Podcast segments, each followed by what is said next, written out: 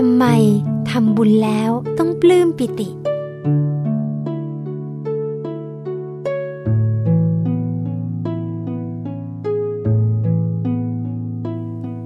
เราใช้บุญเก่ากันไปทุกวัน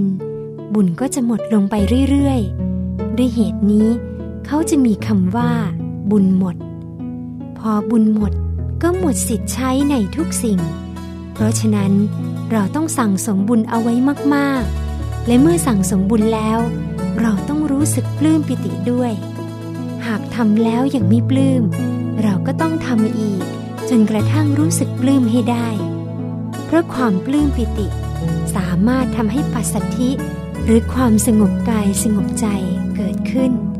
และปัสสัทธินั้นย่อมทำสมาธิให้เกิดขึ้น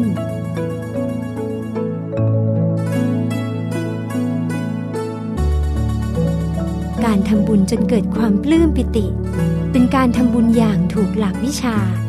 เพราะหากปลื้มมาก ปิติมาก จะมีผลทำให้บุญส่งผลได้เร็ว หากปลื้มแล้วยังระลึกนึกถึงบุญได้อย่างบ่อยครั้งมากเท่าไหร่ ก็จะมีผลต่อจำนวนชาติที่ส่งผลได้มากชาติขึ้นเท่านั้น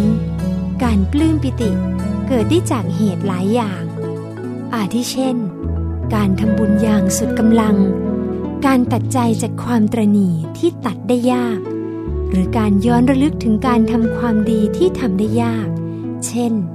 นั่งสมาธิทุกวันไม่เคยขาดแม้แต่เพียงวันเดียว หรือความปิติที่เกิดขึ้นจากอำนาจสมาธิ การทำบุญแล้วปลื้มปิติเช่นนี้ ยังเป็นต้นบุญต้นแบบให้แก่บุคคลรอบข้าง เพราะเราก็จะพูดให้เขาฟังได้อย่างองอาจ สิ่งนี้จะกลายเป็นแรงบันดาลใจให้กับผู้ที่ได้ฟัง เพราะถ้อยคำใดที่มาจากการกระทำที่แท้จริงของเรา ถ้อยคำนั้นจะมีพลังไม่มีที่สิ้นสุด มีพลังในการเปลี่ยนแปลงชีวิตใหม่ของผู้ฟัง ไม่ว่าจะเป็นใคร ถ้าได้ยินได้ฟังแล้ว ก็จะเกิดแรงบันดาลใจ อยากจะทำบ้าง และเมื่อนั้นเราก็จะอยู่ในฐานะ เป็นต้นบุญให้เขา แล้วเรา